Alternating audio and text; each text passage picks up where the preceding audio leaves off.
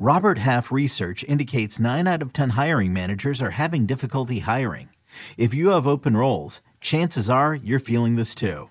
That's why you need Robert Half. Our specialized recruiting professionals engage with our proprietary AI to connect businesses of all sizes with highly skilled talent in finance and accounting, technology, marketing and creative, legal, and administrative and customer support.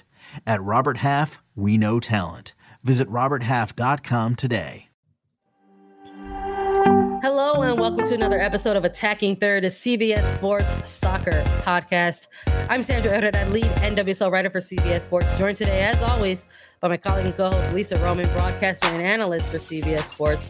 On today's segment, the NWSL is back. We've got a weekend preview for you all here, and the CONCACAF W Championship will start, and we're going to preview the United States Women's National Team's first match against Haiti.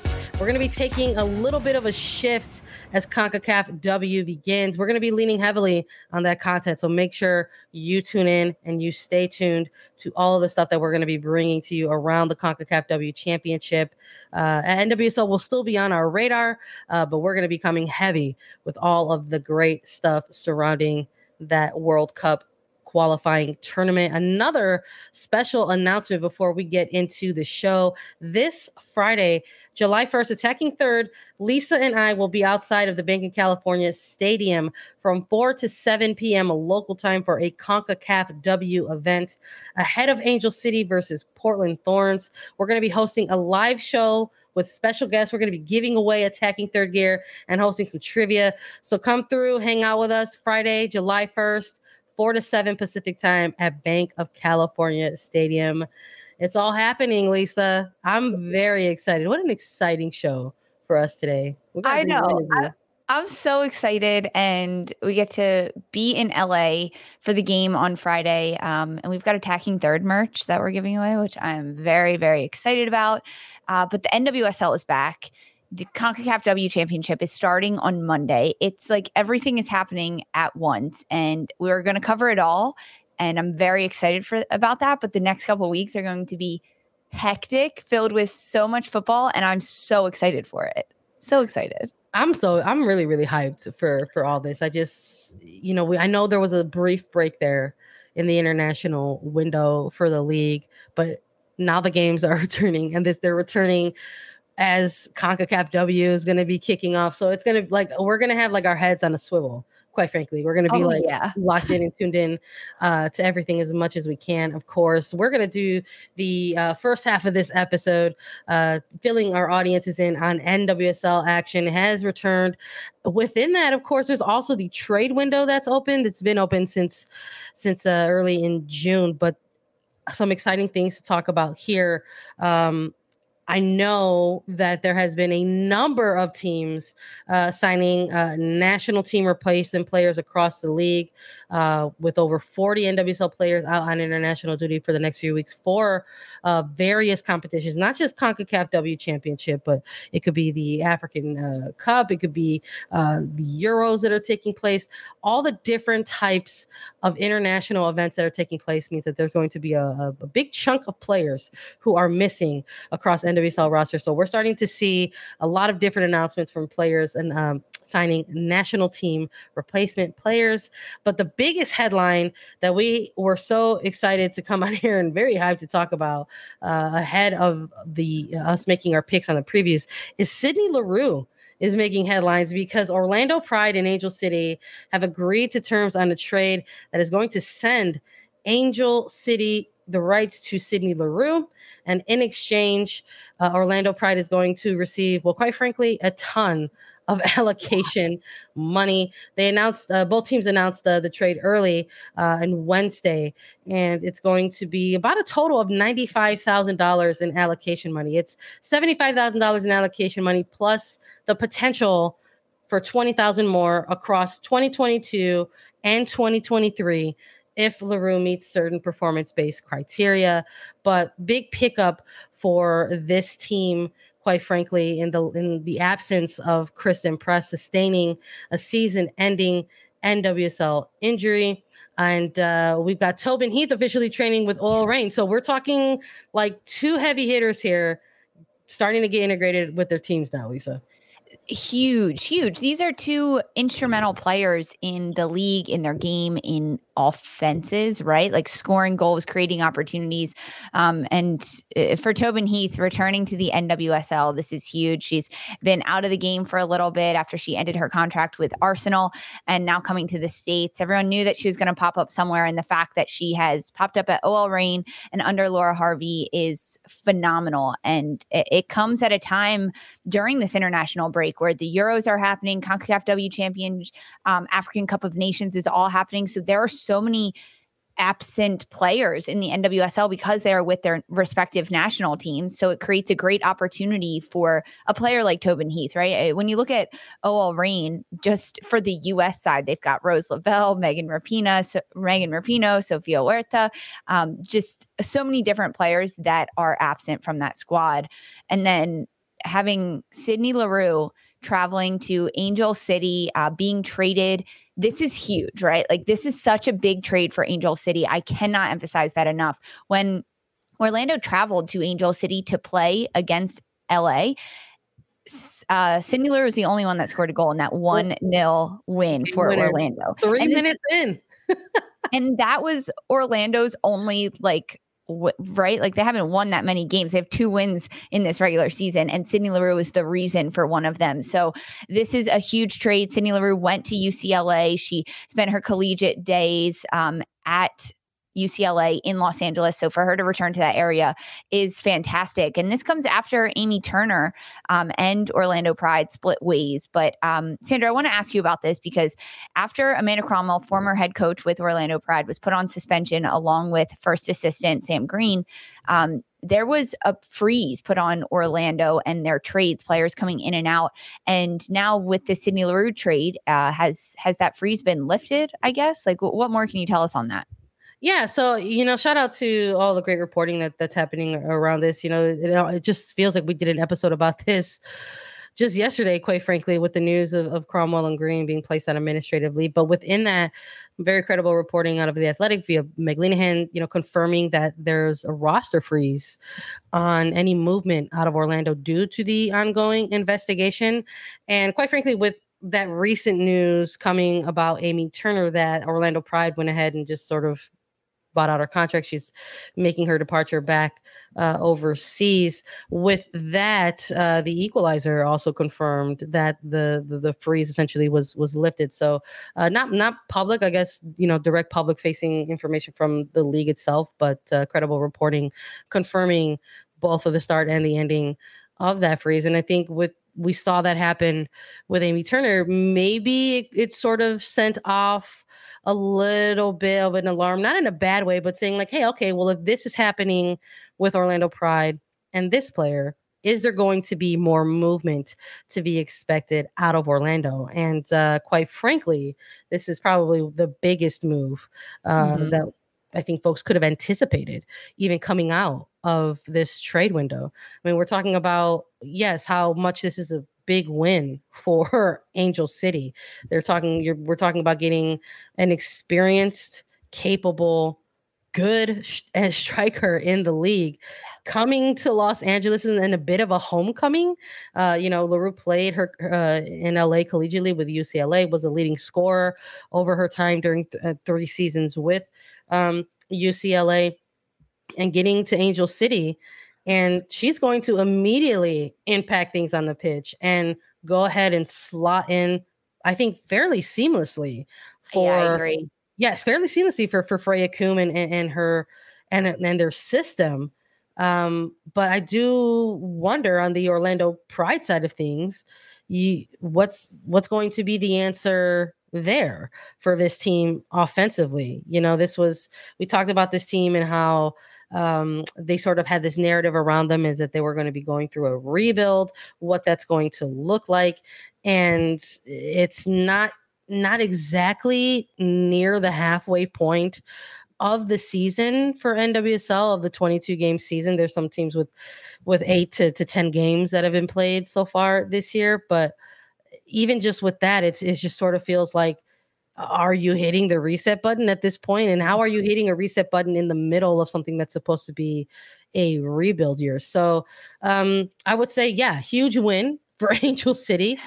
Some concerns, I think, for Orlando. And if you're someone who's a fan of that franchise and you're just sort of questioning some of the moves that are taking place in terms of the personnel there. So I'm selfishly, I'm thrilled that this move happened before we're actually on our way to LA. You know, this is something that I think, you know, the club is very, very excited about and their supporters are going to be very excited about.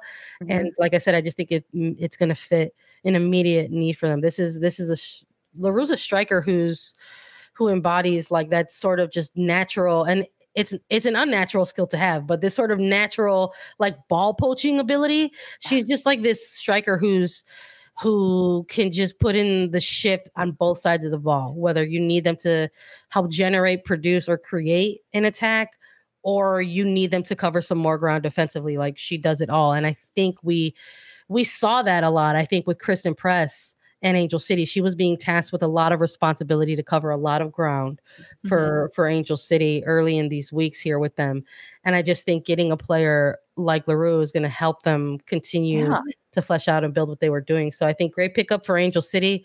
And for Orlando, you're maybe scratching your head a little bit about this. I mean, because LaRue is a player that signed a multi-year deal with them fairly recently. So I think more question marks if you're on the Orlando side of things, but a lot of questions answered if you're on the Angel City side of things. You know what, Lisa? If you don't mind, can I react a little bit to Tobin Heath going to OL Reign? Because this happened when I was gone. Tell me, what's up with Tobin Heath going to OL Reign? What are your thoughts on it, Sandra? First of all, it's awesome, number one. I hate to just I'm not trying to minimize it like that by any means. But you know, I left for a little bit. I took a little vacation. I had good for you. Well deserved a brief absence from Attacking Third for a little bit. But naturally, when that happens, all these other things happen. And one of the main things that happens was that Tobin Heath got traded to OL Reign via her rights with Racing Louisville. And now that she's like a fit, like now that like I've seen it, like seen Tobin Heath in OL Reign gear, training with the team, it actually kind of feels real now. At first, I was like, that's insane. Like, how did that happen? How did that come to fruition?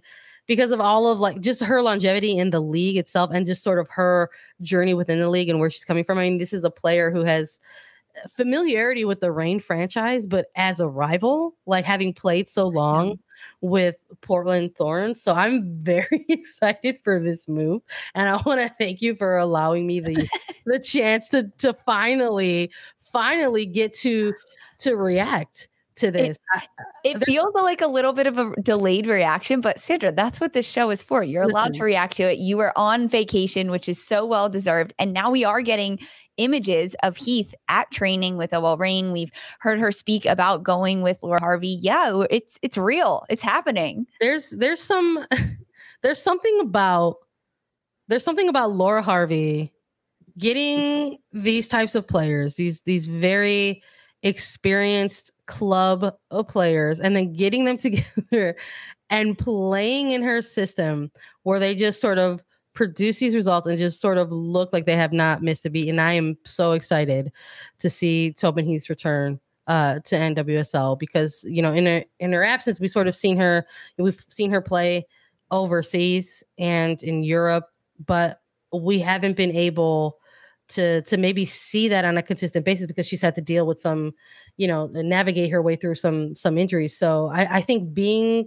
back in the States, being back with a coach that she's familiar with, I think is going to do wonders for her game. And I cannot wait to see this second half of OL Reign. I'm very, very excited for what the potential here that we could see. And it starts very soon. It's going to start very, very soon. We've got 6 matches that are coming up this weekend, all 12 clubs in action for NWSL this week. Going to be missing some heavy hitters, but there's still going to be some bright and big names in the spotlight. We're talking about Leroux. We're talking about Heath. All these games you can watch across Paramount Plus. Orlando Pride and Racing Louisville will be on CBS Sports Network. But Friday has a triple header of games. Let's start in order, Lisa. We've got Houston Dash versus Kansas City Current Friday at 8:30 p.m. Eastern. I want to choose draws for all of these, Lisa. I'm not even going to lie to you. I want to choose a draw for every single one, but we got to make some picks.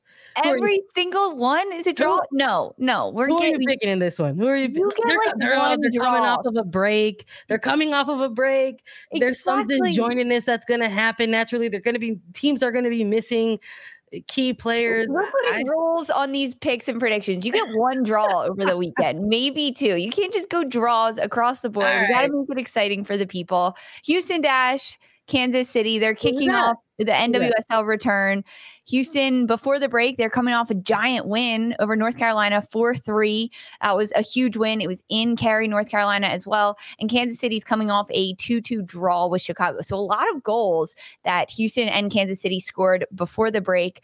Yep. However, looking at players that'll be missing, right? Like that's a huge factor now as we come into this July.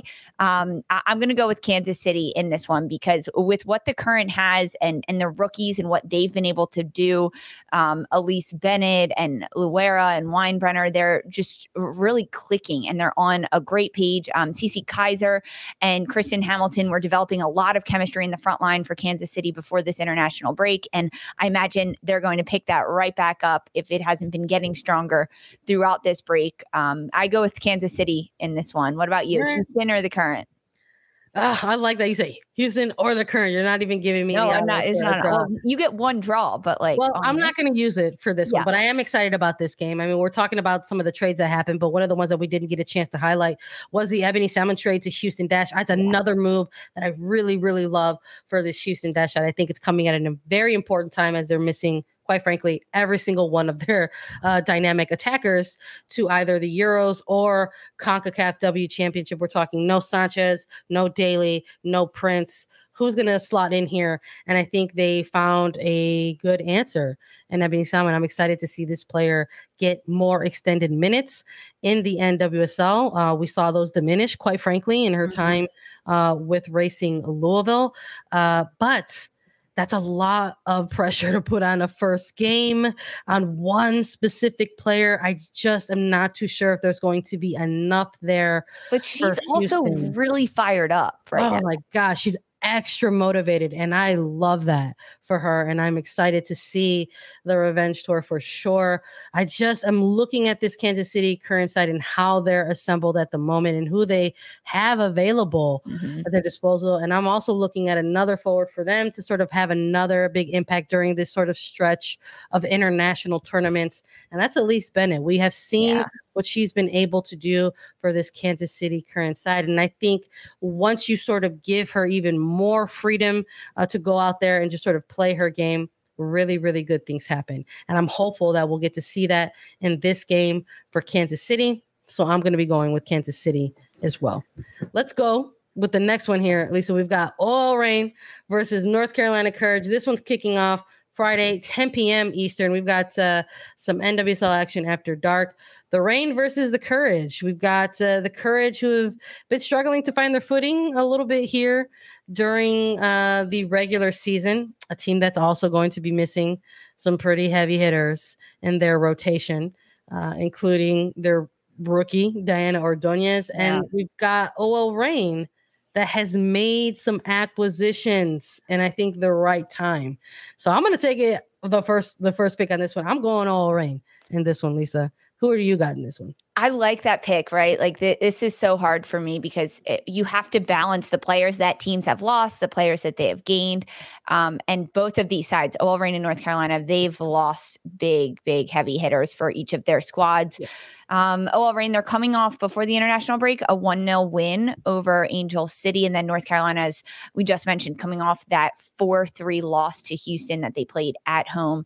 But still, the ability to score 3 goals in that match is very impressive. And the thing with OL Reign is they've been plagued with not finding the back of the net enough, right? They get their shots off, they create their chances, but goalkeepers that they go up against and chances that they take just aren't there to find the back of the net. And when we look at North Carolina, yes, Casey Murphy, goalkeeper, is gone with the U.S. national team. However, they've got a backup that played throughout the entirety of the Challenge Cup and won the Challenge Cup, right? Like, so yeah, with this one, I'm going North Carolina Courage in this win over OL Reign. I love that. I love that. I can't wait to see who was correct or see if we were both wrong, right? Because who knows? I said everyone's going to get a draw, but we'll see. That's what I prefaced it with, but I'm still making picks. Angel City versus Portland Thorns FC. This one's kicking off Friday at 10:30 p.m. Eastern. We've already let the good people know. We're going to be at this game. We're going to be doing a pregame live show. We're going to be active at this event and make sure that we keep an eye on the game in front of us as well. Lisa, when we're looking at Angel City versus Portland Thorns, do you have a winner and why? I'm going to be really honest here. I think Angel City's going to win because we're going to be there, and I just want a home win. I'm going to be honest in this one. Now, when I look at this a little bit more objectively, I love that. Angel City, right? They're coming off of that 1-0 loss to OL Reign. And Portland's coming off of a very, very dominant 6-0 win over Orlando. That was the game that Becky Sauerbrunn got her first goal as a Thorn. It was 2-0 at halftime, and then the Thorns just took off. But we've got to look at players missing. Yep. And with Angel City getting Sydney Leroux, I'm hoping that she gets some minutes on Friday night as well. I'm sticking with Angel City in this one. They're at home. I mean, we'll be there. So, like, yeah. Listen, I'm not picking against LA when I'm going to LA specifically for this game. I'm going with Angel City in this one. I hope we get a riveting, competitive, exciting match. I'm with you, though. I'm looking at the absences for these teams, whether it's, you know, an Angel City that is going to be without Christen Press for the remainder of the season, or a Portland Thorns side that is going to be missing Christine Sinclair, Sophia Smith. These are players who have been largely responsible for their offensive production in front of goal. So we'll see what happens. And I love the environment that we've been seeing out of these Bank of California events for Angel City. I think the support there have sort of been adding that extra layer to the matches, something that we had typically only seen years ago coming out of a facility like Providence Park for Portland Thorns. That's shifted, obviously. And I love that we've got another facility with another support group that can sort of change the momentum of a game. I think when there are those lulls, right? There are often lulls in a game sometimes. And when we've got games like this that are going to be missing a lot of different types of key players, sometimes you're going to need to rely on those momentum swings. So I'm definitely going with Angel City in this one. We've got one game on Saturday, Lisa, and it's New Jersey, New York, Gotham FC versus Chicago Red Stars. This one's kicking off on Saturday, 7 p.m. Eastern, catching on Paramount+. Lisa, you got a winner in this one? Honestly, yes, I have Chicago taking the win in this one. I do, because with Gotham, right, they're missing Kristie Mewis, they're missing Purse, they're missing Ifioma Anamano, isn't she away as well? Yep. Yeah, just missing a lot of people and a lot of depth for Gotham. And they're coming off of a stifling 3-0 loss to San Diego before the international break. Chicago just, they're without Mallory Pugh, but I think in this match, they can be a little bit stronger against this weakened Gotham team. Now, this game is being played at Red Bull Arena in New Jersey, so Gotham has the upper hand in that sense, being a home match. But this is a game that I could have seen a draw, so I'm not surprised that you asked me if it was going to be a draw. However, no, I see Chicago taking the win in this one. Listen, I love it. It's music to my ears. Draws. I don't either. And it's music to my ears whenever you go with the home side here for me. I love it, but I'm absolutely saving my draw for this game. I just think when we're looking at just even the attacking pieces for both of these teams, Oh, man, prepare yourself. This one might be a slug fest. Yeah. In the middle of the park specifically, that's where I'm going to be looking for the action to be taking place between these two teams. Who's going to take control of that midfield and try to work that to their advantage? No Pew for Chicago Red Stars. No Bianca St. George's for the Chicago Red Stars as well. Someone who has sort of shown that they are, really integral to Chicago's, building the attack. And like you said, no Anumanu, no Purse, no Kristie Mewis. Is this going to be the Paige Monahan show? I don't know, but we'll see. We'll see what happens, for Gotham and in Chicago. I just don't know if there's enough, quite frankly, for either side. Will this be a 0-0 draw? I don't know. Ooh. I hope not, but I do think it's putting a scoreline on it. I hope not, but I hope I'm correct in that it's going to be a draw, because I was saving my draw specifically for this one. So we'll see. Hopefully you're correct, Lisa. I would love to come on here and be like, yes, way to go. Good job for picking the Red Stars. San Diego Wave versus Washington Spirit. Doubleheader for Saturday. This one's kicking off at 5 p.m. Eastern on Paramount+. Another game. You go first in this one. Another game. We got to talk about who's missing. No Alex Morgan. No. For San Diego Wave, we're talking about 1 million players missing for the Washington Spirit. I'm exaggerating, of course. But listen, the handful of players. Seven to the U.S., and then I think one to Mexico. I'm going to go 8 or 9 players. Yeah, it's about 8 players. I believe Rotter is also away in Euros. There's a chunk of, you're talking about nearly an entire starting 11 who was absent for the Washington Spirit, and then you're going to be missing players for San Diego. No Jacobson, no Morgan. These aren't any slouches for San Diego, right? These are players who are producing offensively in the attack for this team. Maybe I should have saved my draw for this one, quite frankly, but I didn't. So I'm going to be going for San Diego in this one. I want to see the Casey Stoney game where the depth of the team comes out and gets the result. And I think this could be the game. I love that you picked San Diego.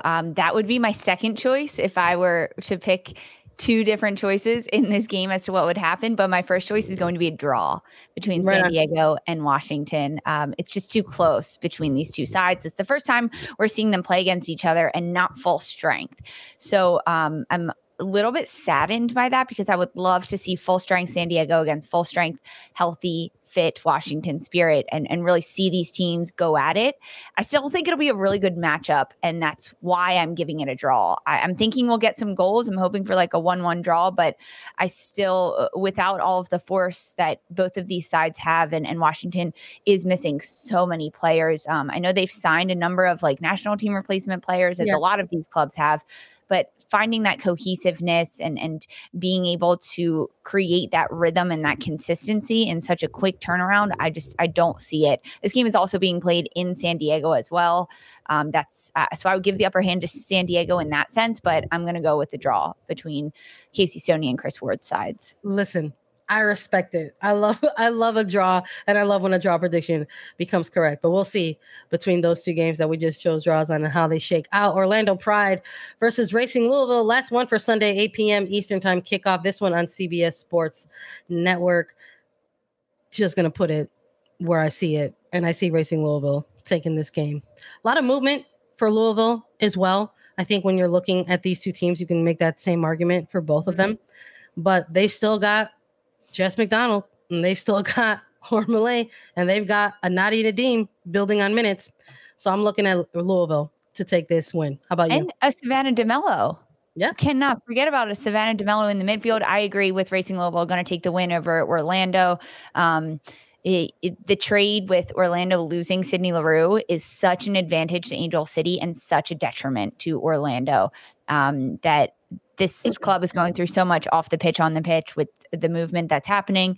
Yeah, I give Racing Louisville this upper hand for all of the reasons you said. Jess McDonald, Nadia Nadeem getting more minutes, DeMello becoming so much more comfortable. Jaelin Howell should be back with the club after her stint with the U.S. for this pair of friendlies this past week. So And I think being so many coaches have talked about when players go away to the national team and then come back to their clubs, they've got this rub, this national team rub. And I want to see that from Jaelin Howell in this match against Orlando. Can he just completely dominate the midfield? It'll be interesting to see Michaela Clough for Orlando going against Jaelin Howell for Racing Louisville, that rookie battle in the attacking midfield, defensive midfield roles. And I want to see that battle, but I really want to see it from Jaelin Howell. I want to see another set piece from Racing Louisville. Yeah. So Savannah DeMello, like little set piece assassin there. Just I love it. Real, I think bit of a dark horse. I think for Rookie of the Year, and we'll see if she has another banger in this game. We have to talk about the United States Women's National Team. We made our picks, and now we got to shift, and we're going to do that right after a quick break. The CONCACAF W Championship is here. You can catch our full preview that we put out recently with Lori Lindsay. We also had Daniel Slayton on as a guest to talk about the final prep matches against Colombia. You can go and check those episodes out. Listen to it as a podcast. You can watch it on YouTube. You can check out my content on CBSSports.com if you want a reintroduction to the 23 players on the United States Women's National Team who are going to be competing for a spot in the World Cup. Go check it out there. We've got all kinds of stuff on how the CONCACAF W Championship works. It's not just qualifying for the World Cup. There's some other things at stake, and you can check out some NWSL players that I want you to keep an eye on in the CONCACAF W Championship, players who are not affiliated with the United States Women's National Team. So head on over to CBSSports.com and check out all of the content that we've got rolling out for you. We're going to be taking a deeper dive here for you all as the first match, the opening group stage match for the United States Women's National Team, is going to be kicking off on July 4th. That's Monday at 7 p.m. Eastern. And guess what? You can catch all of the entirety of the CONCACAF W Championship on Paramount Plus. You can watch the highlights on Attacking Third YouTube. You can watch match replays on Paramount Plus if you want. I am so excited to finally be able to sit down and talk about a preview for the first match of CONCACAF W Championship. Lisa, we're here. We made it to qualifiers. We made it. World Cup qualifiers. It's here. It feels like we were just covering the Olympics, which we were, to be honest, less than a year ago. But I am very excited about this. It's happening. It's here. We've done so much build up to this. The U.S. have completed their friendlies against Colombia, where we got to see a taste of the 23 that are going to Monterrey, Mexico, or frankly are already in Monterrey, Mexico. And here, head coach Vlatko Andonovski speak not only about the competition and what is to come in CONCACAF and what he's looking for from his team, but speak specifically about individual players and what he's expecting from them, who we can, as fans and media, expect to see on the pitch, getting consistent minutes, what he's liked and what he hasn't liked, what he wants to see improve upon. And the two friendlies against Colombia, they were pretty telling about what this team is and where they are right now. And when I say they were pretty telling about it, it means that I have some questions, because they weren't strong in what they in certain methods of playing or certain methods of breaking down a low block. And that's what I am very intrigued to watch unfold throughout the CONCACAF W Championship. But it all starts on Monday, July 4th, a heck of a way to close out your Independence Day with this game, 7 o'clock Eastern. It's happening, and you can watch all of these on Paramount Plus and CBS. We're going to be doing live coverage for you here at Attacking Third. We'll be going live right after this match ends, along with Lori Lindsay, to recap it and talk about it. So join us on youtube.com/Attacking Third. We'll be here to talk about it, but yeah, it's here. U.S. versus Haiti, Monday.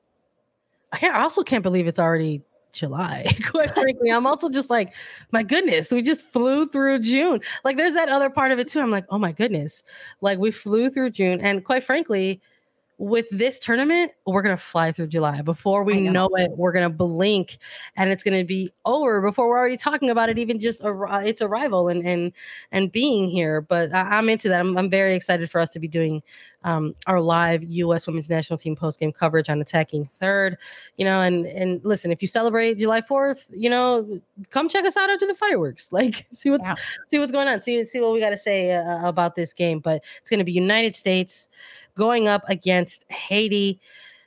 We've got Haiti entering this match off of their qualifier, their road to this moment. We saw them play during February and during April of the CONCACAF W qualification process. And they absolutely dominated their group, Lisa. They completely did. Haiti plowed through the qualifiers, heading into the final game against Cuba that Haiti played. They already had 38 goals, and they end up with a 44-goal differential throughout the qualifiers, 0 goals against. Incredibly impressive to see from Haiti. And of these 44 goals, 13 players scored these goals. But another thing to look at across this Haiti national team is the players that they have and their ages and what they've already been able to do, because I think that's something that's super important. We talked so much about from the U.S. side, and the perspective is this is going to be a very different experience for them going to Monterrey, Mexico, the conditions, the training facilities, the competition, the fans that's happening. And that's why it was so crucial for Vlatko Andonovski to bring veterans like Megan Rapinoe and Alex Morgan and Kelly O'Hara to provide that veteran leadership and ability off the pitch as much as on the pitch, like a player like O'Hara and Sauerbrunn. So when you look at this Haiti team, the average age of all the players is 21.25. And that's excuse me? It's a young squad. It's a very young squad. And that is including Rose Lord Borghea, who is 29 years old and the oldest player on the roster by 4 years. The next one is Bachaba Luis, who also are the top 2 goal scorers throughout the Haiti qualifiers, the CONCACAF qualifiers for Haiti. So the average age is 21. Incredibly impressive. There are so many 18-year-olds. There are 10 players on this squad that are age 20 or younger. So this is a young squad that can run, that can compete, that can go in transition, that can sit back and defend. We saw that throughout the qualifiers, having 0 goals against, but then also spring forward and attack. Now how well they do that against the United States and getting split between the lines, that's the only thing that I am looking at for Haiti, because when they do stretch and they go in attack, they're mostly attacking with just 3 front runners, maybe 1 midfielder coming in behind. So it's just 4 players in the front, and there's a big gap in the midfield. And if the United States can occupy that gap as Haiti gets stretched out, when they look to go in the attack and their young athletic players are running all around because they have so much energy and they're in a World Cup qualifier, that this is a big game for them, right? As it is a big game for the U.S. But so those are the holes that I want the U.S. to find in between the lines, where Haiti stretched out and pop into those holes. And that's how the United States is going to be able to pick apart a team like Haiti. But Haiti's my dark horse throughout this kind of. I know you picked them in the previous episode when we did the preview. I love hearing you chat a little bit about it. I'm really excited for audiences to maybe get reintroduced. You know, we had across Paramount Plus the qualification process for this moment. So there's some familiarity with Haiti already for folks who have maybe watched those games that took place in February and in April. But besides this team sort of not only just being a young group, they're a young group that's been together for quite some time. They have played together. There is familiarity there. We can see it in their results. We saw it in their results during the qualification process to this moment, putting up some really, really heavy scorelines within their group. But I'm also just equally impressed with their ability and their intelligence to just sort of shift through different stylistic things and formations. They are not a team that is afraid, I think, to to change things up or make that adjustment when they need to. If they have to go from plan A to their plan B, they'll do it. And oftentimes they might even find the breakthrough and steal the momentum. Mm-hmm. I mean, I love that this team had a couple of prep games of their own ahead of this mm-hmm. tournament. And I love that they had them against Costa Rica. This is another CONCACAF team that they're going to, you know, potentially see down the road, depending on how the group stage shakes out. So the fact that they had these preparation games against Costa Rica, and we're talking about a 2-1 scoreline, a 4-2 scoreline, Haiti is a team with a lot of good ability. And I love that they're your dark horse, because looking at this group A, I think a lot of folks are looking at it and saying like, oh, this is a tough road. This is some group of death energy right here. And if you're saying that, it's because of the strength of Haiti. So I'm very excited to see what this team can do against the United States. Let's maybe talk a little bit about what we're going to be looking for on the United States Women's National Team side of things. You know, we just got a couple of games, final prep games against Colombia for this team before they head into this qualifier. And I think you said it best already, Lisa. You know, there was another common thread that we saw within these couple of games around this national team that has kind of been following them for a little while. And as I was covering the game and having to do a recap or analysis on this game, that's something that I still was left with as we closed out that second game against Colombia. And it took forever because there was a lightning delay. So there was like a 90-minute game went to like a 130 minutes. And so it was a lot, quite frankly. But in this second match in particular, I think we were hopeful to see some improvement in terms of that scoreline. I think when we were making our predictions with Danielle, I think at one point said, hey, I'm going to say 4 goals. Lindsay said 4 goals. I was like, I'll just say 5. Like, no, that did not happen.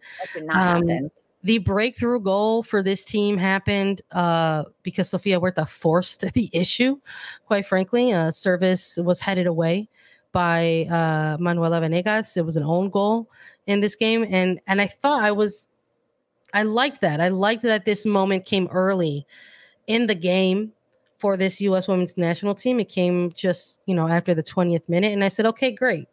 Like, which is much earlier than it had in the first match against Colombia, 55th minute or so at halftime. Right. It was 0-0 between these two. So I was like, these are the things we wanted to see, right? These little things improving. And you think like once you get that first one, it's going to open things up, but it just didn't happen that way. So they go into halftime, leading 1-0. If you're Colombia, that's promising for you. And then we saw in the second half, there were a couple moments where Colombia snatched a little bit of that momentum away. So yeah, if you're looking at the numbers, no, like seeing the numbers compared to the offensive stats, with the United States compared to Colombia, we're talking a 2-0 scoreline, and you're talking, 18 shots to 6 shots, 2 on target, compared to 5 for the United States. But we definitely saw those moments where they tried to test the back line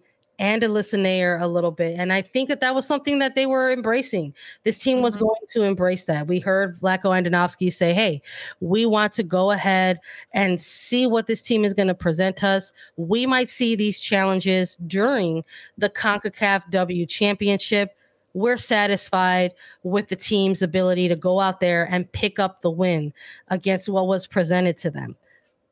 But even though you're satisfied with that, you have to say maybe that is still a little bit of a concern, especially as you're looking at this first game going up against a team like Haiti that looks like they're going to be bringing it to their competition instead of trying to sit down in these low blocks that the United States is anticipating facing.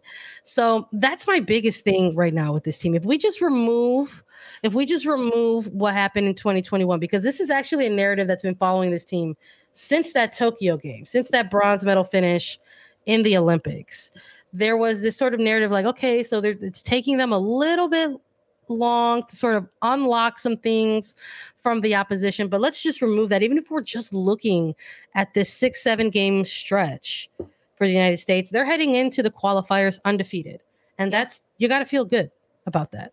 You have to feel good about that. And they're winners in 6 games, you know, and each of those 6 games have been by some type of multi-goal scoreline. But this little thing is still sort of chasing them. Is it going to take them an hour to unlock what's in front of them? Exactly. I think that's a really important question that we have to ask. And you mentioned the opening goal most recently in the friendly was an own goal for Colombia. That was the 5th own goal that the United States have forced in 2022, which is the most in U.S. women's national team history. So they've got something going for them there, but I want the United States to be able to come in with a game plan and be able to execute that. It's also important to note that between these two Colombian matches, between the first starting lineup and the second starting lineup, we saw 9 changes for Vlatko Andonovski's side. And those 9 changes saw a player like Carson Pickett get a start. Huge for her. It is tremendous. I could talk about Carson Pickett forever. However, she's not going to Monterrey, Mexico. There was also players that got starts and got minutes that Vlatko Andonovski alluded to, that he has 9 of his 11 starters set. And the last 2 that he were evaluating were the goalkeeper position, most likely between Casey Murphy and Alyssa Nair. Casey Murphy getting the start in the first match and Alyssa Nair getting the start in the 90 minutes in the second match. And then the number 9 striker, whether it was between Ashley Hatch or Alex Morgan. Hatch got the start in the first game. Alex Morgan got the start in the second game.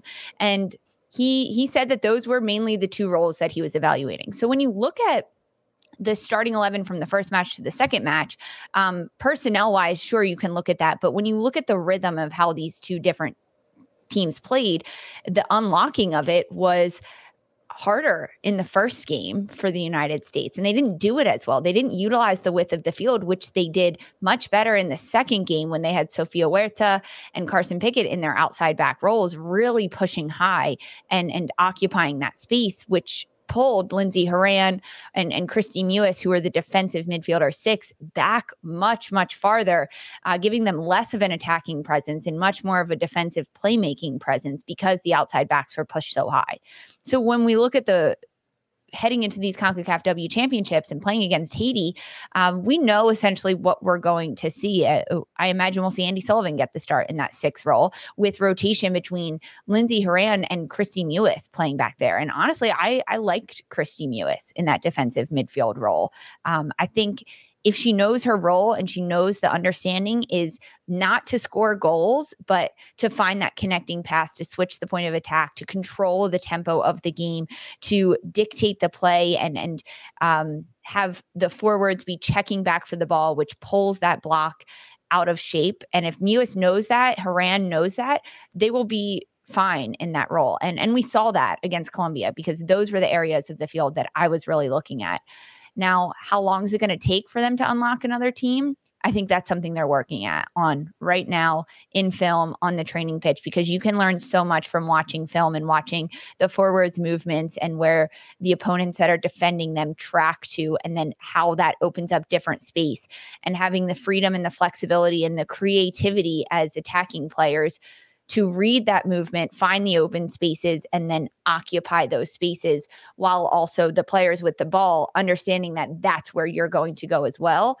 I basically just explained a creative offense. And that's really what we didn't see too much of in either of these games. I'm eager to see if this team can sort of build off these 2 matches specifically going into this CONCACAF tournament. You know, throwing out She Believes Cup out the window, you know, a game against New Zealand where they forced 3 own goals, you know, throwing out the matches against Uzbekistan that were like completely lopsided scores. These 2 matches specifically, I think I'm looking for them to build upon. I liked seeing the front 3 at times playing a little bit more centrally, a little bit more narrow, trying, you know, and allowing some space to open up for the wide players to attack, which these are things that I wanted to see. So, you know, seeing Kristie Mewis, you know, a little bit more in that 6 row, that was something that I wanted to see in this match. And I liked what we saw. So I'm hopeful that the transition from coming out of these 2 matches